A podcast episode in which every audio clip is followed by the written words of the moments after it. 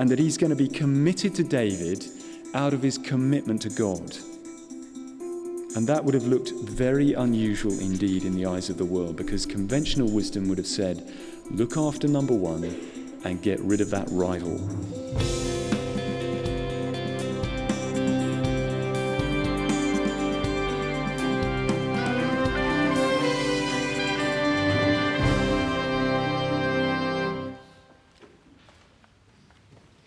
Father, thank you for the believers whose example you've given us in this part of your word tonight. Please use them to spur us to live for you as they did. In Jesus' name, amen. Please do take a seat.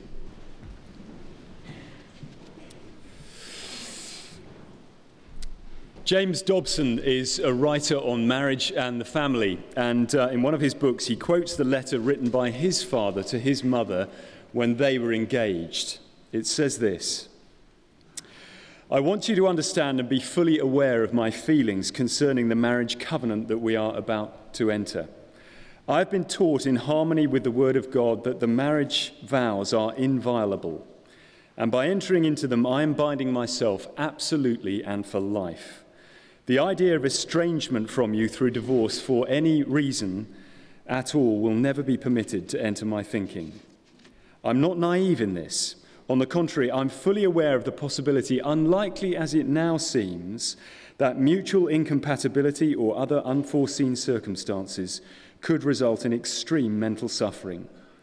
If such becomes the case, I am resolved to accept that as a consequence of the commitment that I am now making and to bear it, if necessary, to the end of our lives. And it's not surprising they had a strong marriage with that attitude. And summing up that attitude, I'd say it was costly commitment out of commitment to God. In other words, commitment that says, I will stay committed whatever, and not just in order to be true to myself, but in order to be true to God. And costly commitment out of commitment to God is exactly what you get to learn from tonight in 1 Samuel chapter 20. Only it's commitment not between a man and a woman in marriage, but between a man and a man in friendship. So, would you turn in the Bibles to page 241, back to page 241 uh, to begin with, and that's 1 Samuel chapter 18, just to recap from last time. So, page 241, 1 Samuel chapter 18. Let me remind you what is going on here. There are three main human characters, and they are Saul, David, and Jonathan. Saul was the first king of Israel, and God had just rejected him as king because of his disobedience. God has then sent the prophet Samuel to anoint David as the next king, as king in waiting. That was done privately so at first, only David and Samuel were aware that that was the plan. But after David's win over Goliath, he joined Saul's royal circle, and it became increasingly clear that he, David, was king material. Saul wanted to cling on to his kingdom, and so he started trying to kill David. And thirdly, caught in the crossfire is Saul's son Jonathan, who has become not just a committed friend to David, but committed to seeing David become king. So let's look at chapter 18 and verse 1 to remind ourselves where that commitment began. Chapter 18, verse 1. As soon as David had finished speaking to Saul, the soul of Jonathan was knit to the soul of David, and Jonathan loved him as his own soul. And Saul took him that day and wouldn't let him return to his father's house. And then Jonathan made a covenant with David because he loved him as his own soul. Now, some people who want to find biblical uh, approval for homosexual relationships have read homosexuality into that. In fact, there is a book entitled Jonathan Loved David Homosexuality in Bible Times, and it is a sad example of twisting the Bible to say what you want it to say. Because, for example, look down to verse 16. But all Israel and Judah loved David. Same word.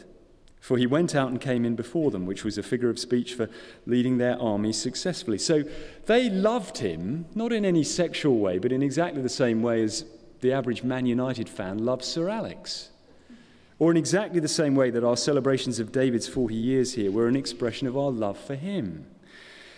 The problem is that today people cannot hear the word love without thinking sex, whereas in those days they used the word to describe relationships that were anything but sexual and intimate. For example, one treaty written by the king of Assyria for people whose country he had invaded said, quote, "You must love him, that is the king of Assyria, as yourself."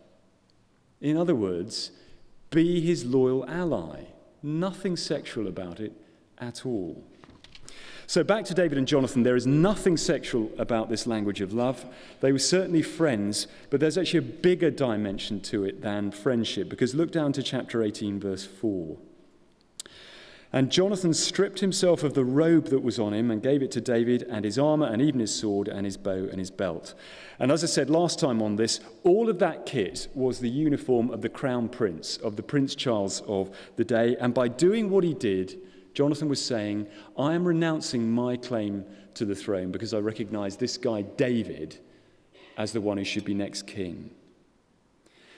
Maybe later David confided in Jonathan that Samuel had anointed him as next king, but at this stage I'm assuming Jonathan did what he did simply because he recognized David's unique commitment to God and that his leadership flowed out of that and that he was the man for the job. So, back to verse 3, it says, Then Jonathan made a covenant with David. A covenant is a relationship based on solemn promises. So, a marriage is a covenant. And Jonathan isn't simply saying here, um, Look, I'll be your best friend. This is not just kind of school playground stuff. He's saying, I will be your ally and I will be your subject because I recognize you as the next king, and I am committed to seeing you become the next king. So, with that background, um, turn over the page to chapter 20. Last time I said um, one trick for getting at the point of an Old Testament passage is to ask the question, what is God doing here? Because in the Bible, he is always the main character. Last time we saw that in this bit of 1 Samuel, God is in the process of making David king, and nothing can stop that, certainly not Saul. And we saw how God protected David from Saul, not least through Jonathan, and that theme carries on into this chapter. I want to come at it with the other question that it's good to ask an Old Testament narrative, which is what can we learn from the believers here? And I think there are two main things we can learn from them. The first is this unusual commitment out of commitment to God. Unusual commitment out of commitment to God. At the end of chapter 19, David hides from Saul in a place called Naioth. Saul finds out and comes after him. So, chapter 20, verse 1 Then David fled from Naioth in Ramah and came and said before Jonathan, who's now the only ally who can help him, what have I done? What is my guilt? What is my sin before your father that he seeks my life? And Jonathan said to him, Far from it. You shall not die. Behold, my father does nothing either great or small without disclosing it to me. And why should my father hide this from me? It's not so, which is pretty naive. However, David is far more head screwed on. Verse 3 But David vowed again, saying, Your father knows well that I found favor in your eyes and he thinks, Don't let Jonathan know this, lest he be grieved. But truly, as the Lord lives and as your soul lives, there is but a step between me and death. Then Jonathan said to David, Whatever you say, I'll do for you to help you. So David hatches this plan which will show whether Saul might be reasoned with or if he is intent on killing him. Verse 5 David said to Jonathan, Behold, tomorrow is the new moon when he was required to be at this special official feast. And I should not fail to sit at table with the king, but let me go that I may hide myself in the field till the third day at evening. If your father misses me at all, say, David earnestly asked leave of me to run to Bethlehem, his city, for there's a yearly sacrifice there for all the clan. If he says, Good, it will be well with your servant, but if he's angry, then know that harm is determined by him. So that's the plan. And then David says in verse 8, Therefore, deal kindly with your servant, for you have brought your servant into a covenant of the Lord with you. But if there is guilt in me, kill me yourself, for why should you bring me to your father? That shows that David knows that, humanly speaking, Jonathan is his biggest threat because he's confided in Jonathan. Jonathan knows exactly where to find him and could, humanly speaking, bring him in any time he wanted. And humanly speaking, that would be the usual thing for a crown prince to do to his rival, because conventional wisdom said you look after number one and you get rid of your rival. So David knows the score, humanly speaking, which is why he appeals in verse 8 to the fact that you have brought your servant into a covenant of the Lord, which means a covenant that is made consciously before God. So, yes, on the horizontal level, it is a commitment to another person. But over and above that, on the vertical level, it is a commitment to God to keep that commitment to the other person.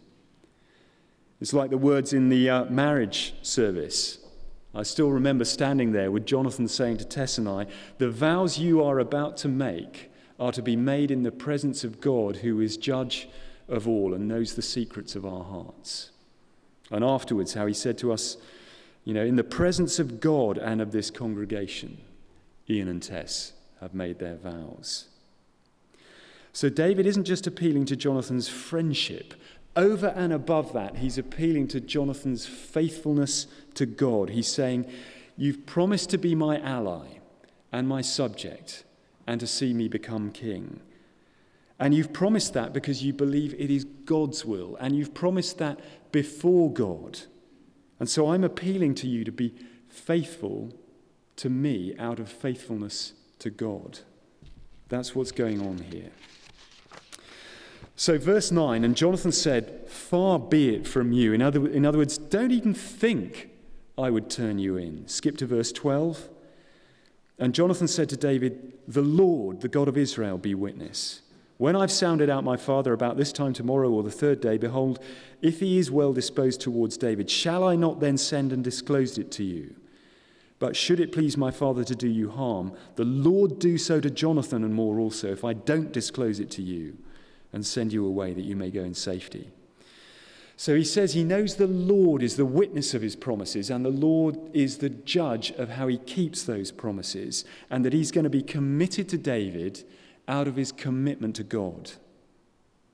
And that would have looked very unusual indeed in the eyes of the world, because conventional wisdom would have said, look after number one and get rid of that rival.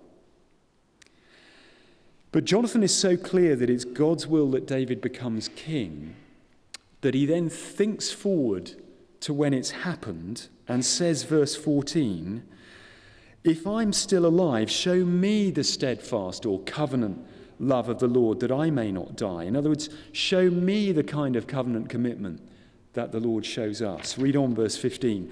And do not cut off your steadfast or covenant love from my house, in other words, family, forever when the Lord cuts off every one of the enemies of David from the face of the earth. And Jonathan made a covenant with the house or family of David, saying, May the Lord take vengeance on David's enemies.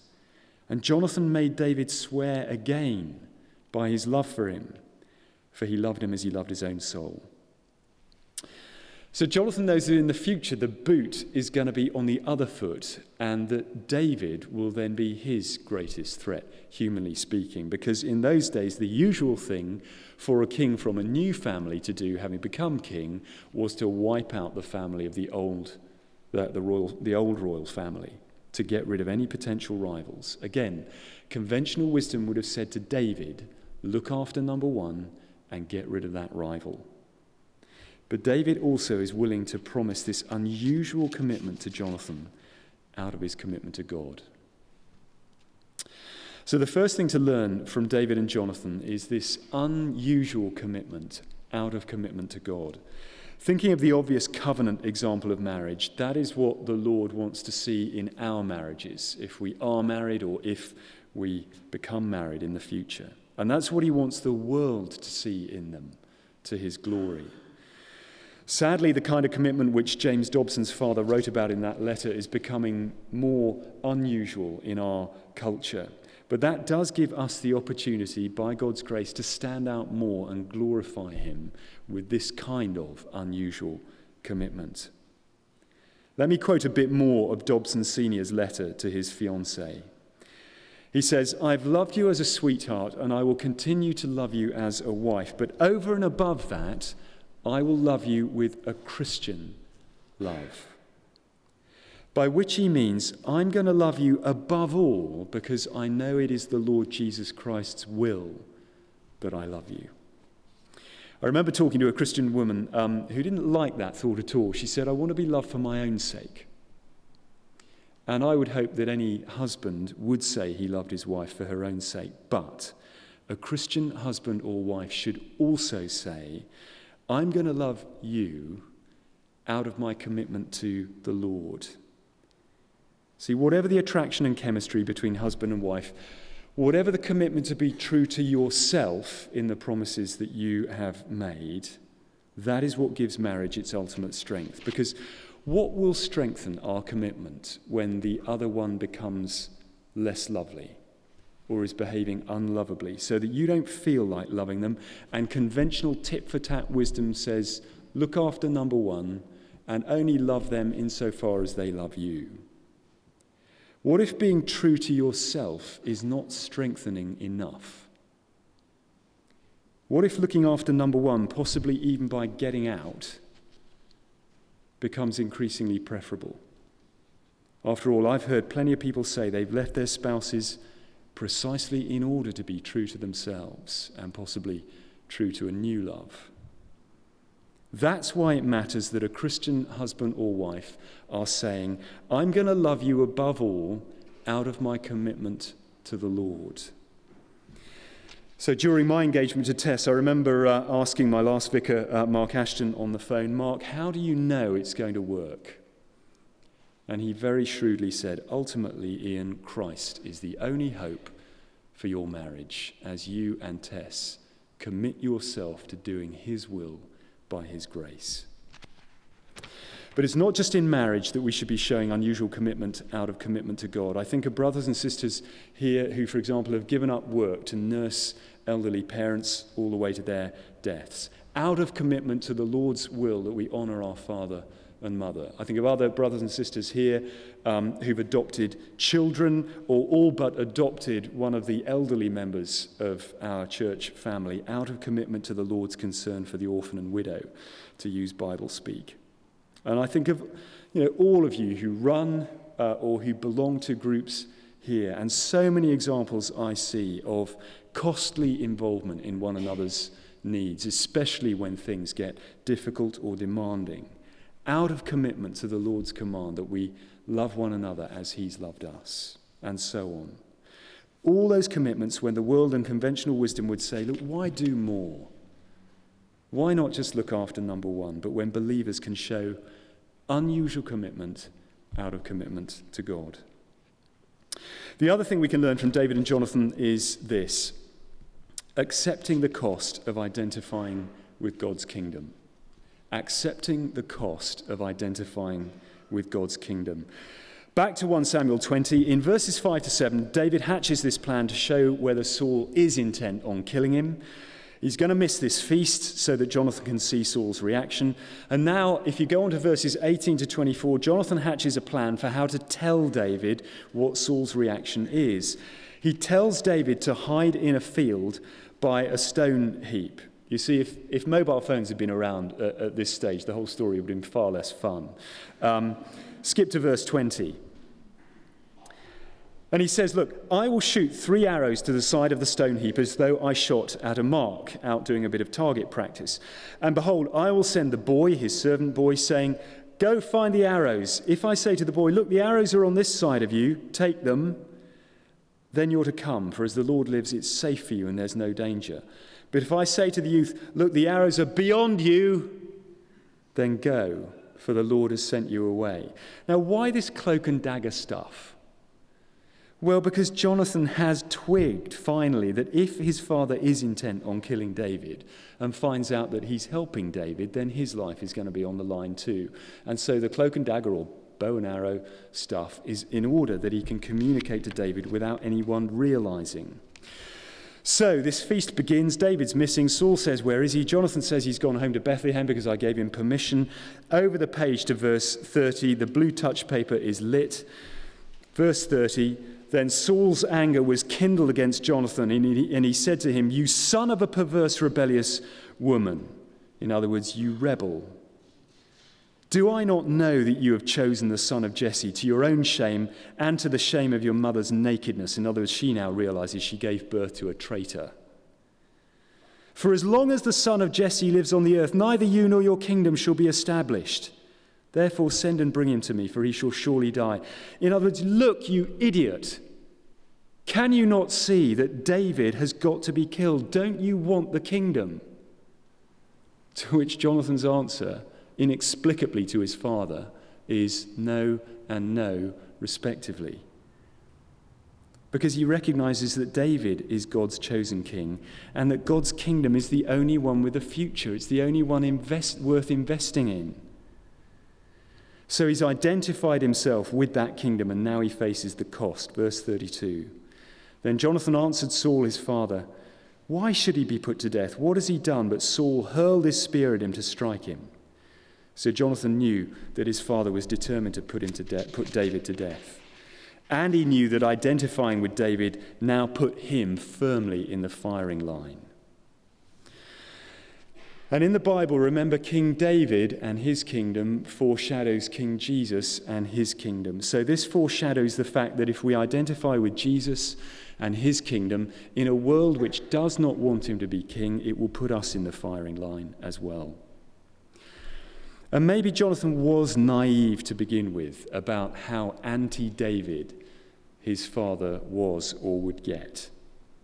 But I suspect most Christians are naive to begin with. I was. About the fact, as the Lord Jesus said, that whoever is not with me is against me. I guess Jonathan began to grasp that as this spear came his way, and we begin to grasp that as people are offended by the gospel. Maybe you started grasping that in the response of someone who came to Christianity Explored Tasters with you.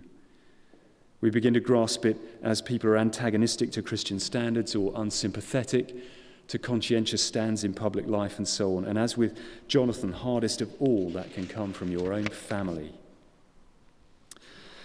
So Jonathan goes out to where David is hiding. They do the bow and arrow routine, but maybe thinking this could be their last meeting, Jonathan sends his servant boy back to the city and risks face to face talk. Look down to verse 41. And as soon as the boy had gone, David rose from beside the stone heap and fell on his face to the ground and bowed three times. And they kissed one another, which was culturally normal for men then, you know, just like in France today you know, absolutely fine for the men. And they wept with one another, David weeping the most. And then Jonathan said to David, Go in peace, because we have sworn both of us in the name of the Lord, saying, The Lord shall be between me and you, and between my offspring and your offspring forever. And he rose and departed, and Jonathan went into the city. They did meet once more in 1 Samuel 23, briefly. But Jonathan did not live to see David become king. He died in a battle at the end of 1 Samuel.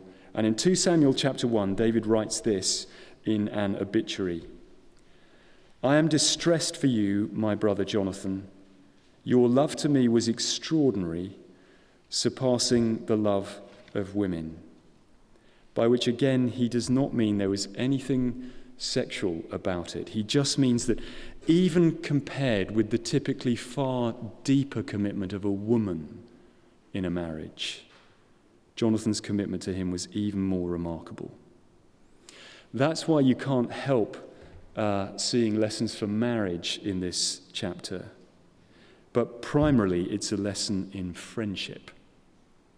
It's a reminder that whether married, as David and Jonathan both were, or single, Christian men need to be cultivating godly friendships with Christian men, and Christian women likewise with Christian women. We need that. And above all, it's a reminder that you don't have to have sexual relationship, in other words, be married, in order to find friendship and commitment.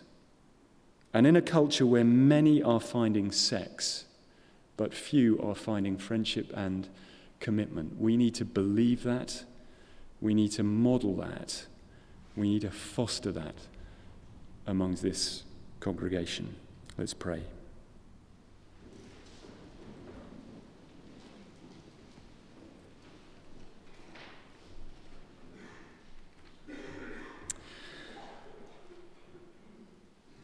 Father, we thank you, especially as we come to take communion a bit later, that your Son is the supreme example of the covenant commitment that these two men showed. Thank you that he shed his blood to secure the forgiveness of the new covenant between us and you. And we pray that by your Spirit you would impress his commitment to us on our hearts so that our commitments reflect his better. And we pray that by your Spirit, you would keep us conscious that all our commitments are ultimately commitments before you and to you as well. And that you would work in us to be faithful. In Jesus' name, amen.